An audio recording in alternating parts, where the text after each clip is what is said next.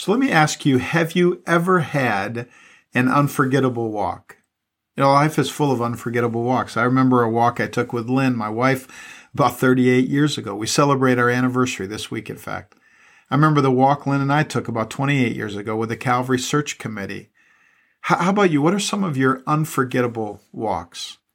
The, the Bible often uses the metaphor of a walk to describe our life with God. The, the prophet Micah said, What does God require of us but to love mercy, to live justly, and to walk humbly with our God? Paul challenged his friends to walk worthy of their calling, to walk in the light, to walk in love, and to walk carefully, taking advantage of every God given opportunity. In a sense, when we lean in, right? Remember, we listen, we learn, and we lean in. When we lean into the Word of God, that's our walk. I like that metaphor. To walk suggests something that's enduring and directed, not just frenetic or anxious or aimless. Short term effort is not what we're looking for, but rather a long obedience in the right direction. Some of us are just in a hurry for the high points when what God wants is to go for a walk with us. So, welcome to More Than Bread. This is episode number 87. My name is Dan, and this podcast is all about shaping our walk with God through the Word of God by listening to, learning from, and leaning into the Word of God. Like Jesus himself said once upon a time, life is more than bread. We, we need more than stuff, more than achievements, more than success, even more than relationships. We desperately need every word that comes from the mouth of God. Our story today is a story of an unforgettable walk, a walk with God. Uh, listen in as I read Mark chapter 6, verses 45 through 56 from the New Living Translation. As soon as the meal was finished, Jesus insisted that the disciples get in the boat and go on ahead. And, and remember again, the meal is the, the feeding of the 5,000, the feeding of the 20,000, the feeding of the crowd. As soon as that meal was finished, Jesus insisted that the disciples get in the boat and go on ahead oh, just excuse me, I'm going to stop because I'm reading from the message and I'm going to read from the New Living Translation.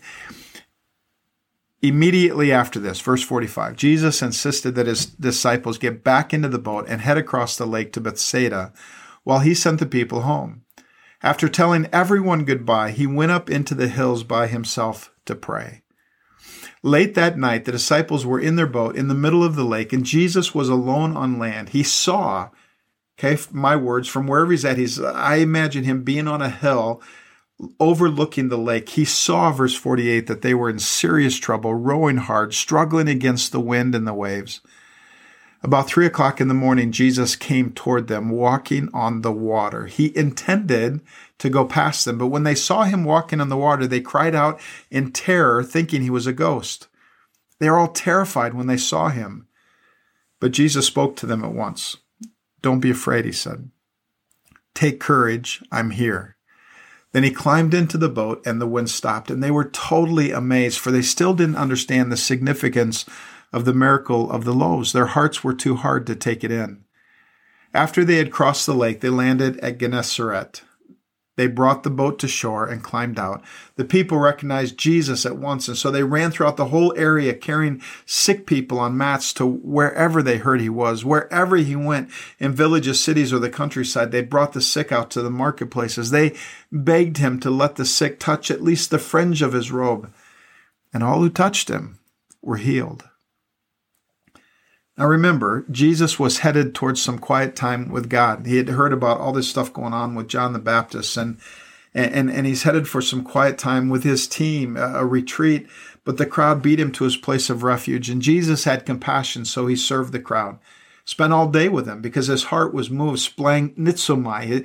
He was moved with compassion.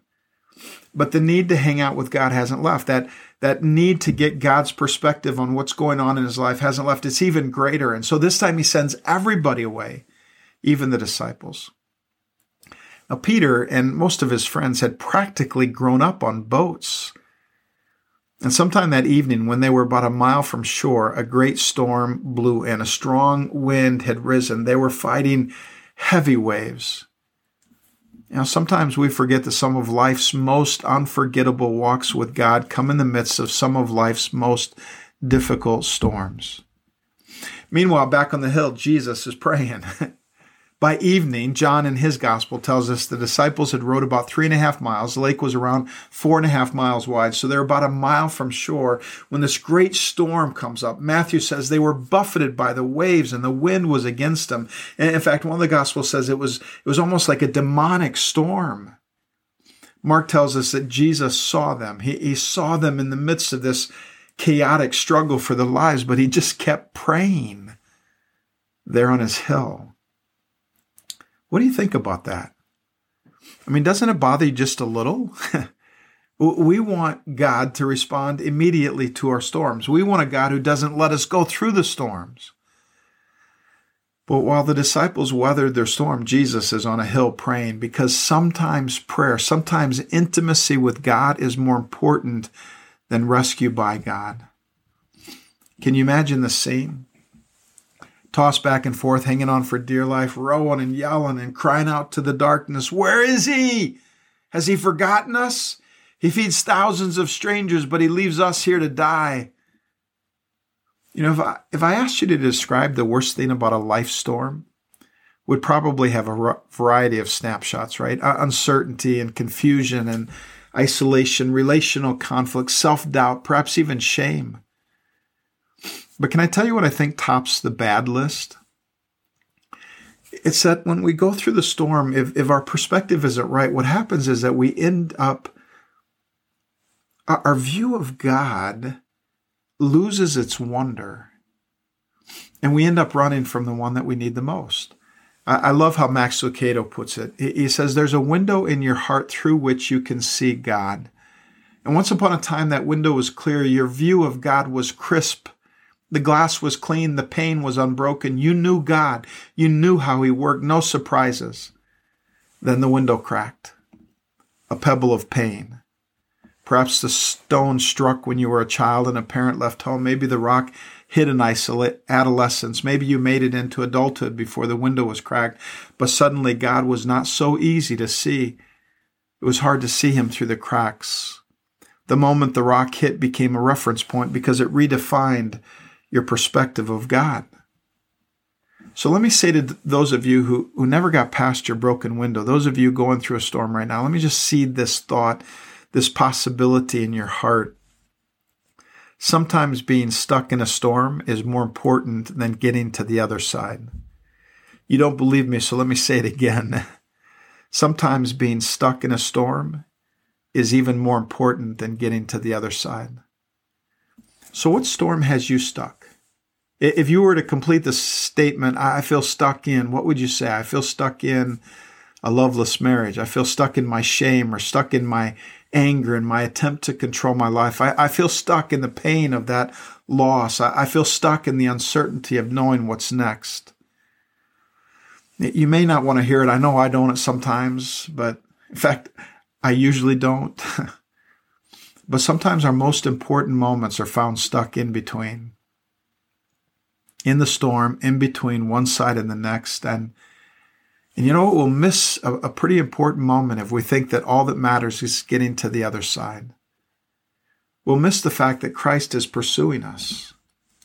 Uh, later that night, the, the boat is in the middle of the lake and Jesus is alone on land and he sees the disciples straining at the oars because the wind was against them, the storm was against them. And, and shortly before dawn, the darkest part of the night, he goes out to them walking on the lake he, he looked like, I don't think he really was going to, but it looked like he was going to pass them by. When they saw him walking on the lake, they thought he was a ghost. They cried out. They're terrified. And he spoke to them Take courage, it's I, don't be afraid. For hours, they've given it all they had. Within a mile of shore, darkest part of the night, used up every bit of their own strength trying to control their circumstances, never truly in control, but trying, always seeing, but never reaching the other side. And then Jesus comes.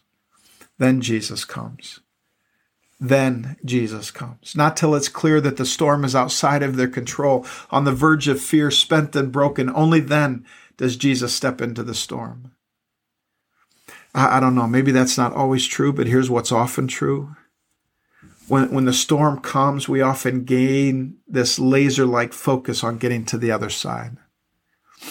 We want to get out of the storm, and Jesus wants to get into our storm. See, the disciples thought they were just on a boat trip, and really Jesus had sent them into a, a life transition. I mean, if we're just on a trip, then let's get out of the storm as quickly as possible. But but here's what I've learned from my friend Terry Walling. I, I, used to think that a transition was just a trip, the white pages between chapters, a, a journey between two airports on a jet plane. Let's get to the other side as quickly as possible. But I've come to realize that rather than just a temporary interruption, a transition is a crucible for transformation. God does his deepest work in us in the in between, in the storms. Sometimes we call them crucibles, and crucibles are containers for the intense heat that, that refines what's inside of us. We, we don't get to the other side. We don't get to our destination without going through the storms. In the storm, God prepares us for life on the other side. But, but there's something more because it's not just about building character. It is that.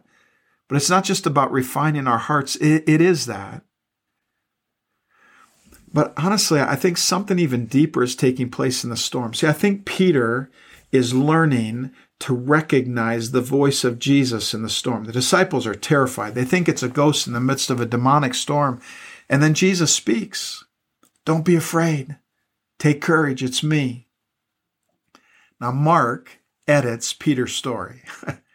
Remember, Peter is probably Mark's number one source, so I don't know, maybe Peter, out of humility, cut this part out, but it's too cool to forget. So we go to Matthew 14, the same story, because Peter responds, You know this if you've heard it before. Lord, if it's you, Peter replied, Tell me to come out to you on the water. And Jesus says, Come.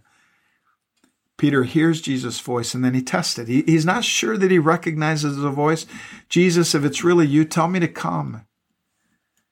You know, what if the purpose of the storm we're going through is, is really the purpose is to develop voice recognition with Jesus? My sheep hear my voice, Jesus once said. Do you recognize the voice of your shepherd, the one walking on the water in the midst of your storm?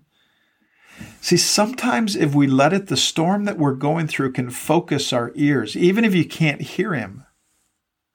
If, if you could imagine him speaking to you right now in the midst of your storm, what is Jesus saying in your storm? That's another good question. And, and really, I think what he's, what he's asking us is, will we pursue him? Will you come out to me in the midst of the storm? Will you pursue me? Can you hear Jesus say that right now to you right now? Will you pursue me? Even in the midst of the storm, will you pursue me? Will you come out after me? Lord, if it's you, tell me to come out to you in the water. Come. Jesus always invites us. Peter got down, he, he walked, but when he saw the wind, you know the story, he's afraid, he began to sink. He cried out, Lord, save me. And immediately Jesus reached out his hand and caught him. You, oh, you of little faith. He said, Why did you doubt?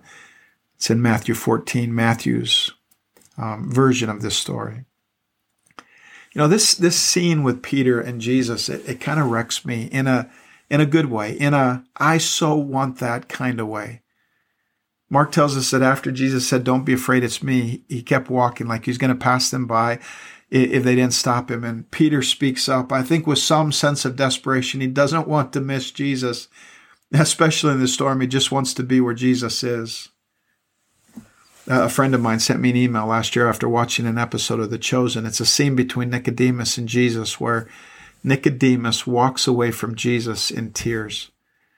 My friend wrote, I had tears in my eyes wondering how many times I've turned down the opportunity to join Christ or to walk with him more closely. There have been too many times when I would not step out of my comfort zone. So my prayer lately has been, Jesus, would you help me not to miss you next time?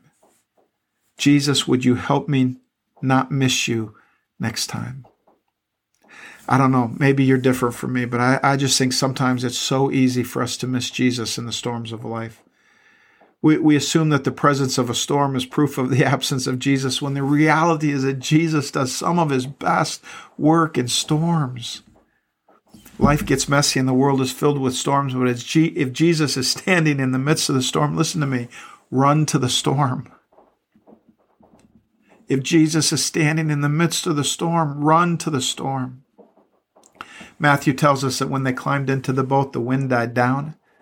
And then those who were in the boat worshiped him, saying, Truly you are the Son of God. See, this is ultimately what it is ultimately all about. What we all want, what our hearts hunger for, and sometimes we don't even know it.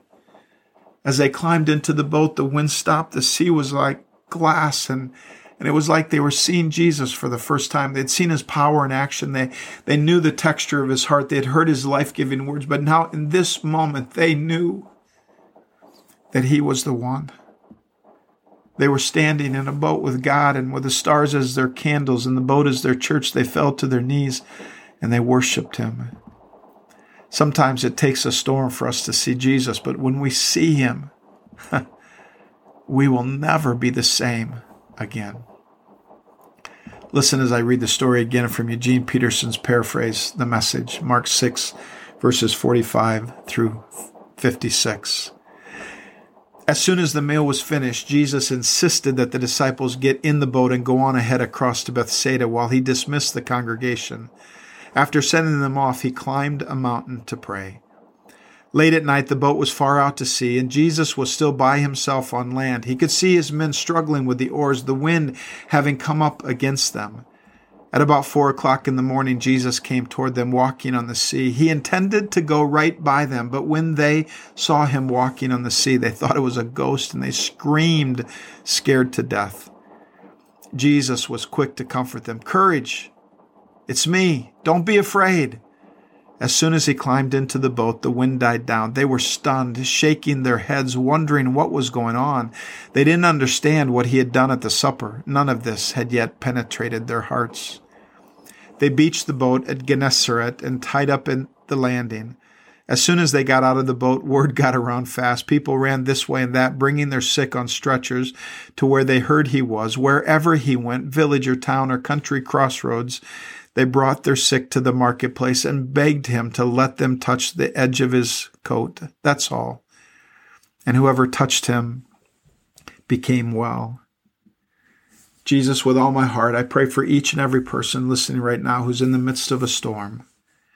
Oh, or maybe they're not in the midst of a storm, but unbeknownst to them, a storm is coming. Father, would you pour your spirit out upon them? Would you give them a new perspective of the storm? Would you give them a, a courage and an attitude of heart that says, if Jesus is in the storm, I'm going to run to the storm? So often we think that the best thing about a storm is getting out of it. But if if if the disciples that even all their concern had been was to get out of the storm, they might have missed this encounter with Jesus that was life changing and heart shaping. So I pray for each and every person in the storm. I pray that as you meet them in the storm, that you will change their hearts and change their minds and strengthen them, give them a whole new level of faith. We just thank you, Jesus, that you are You are, you are the Lord of the storm. And it's in your name that we pray. Amen.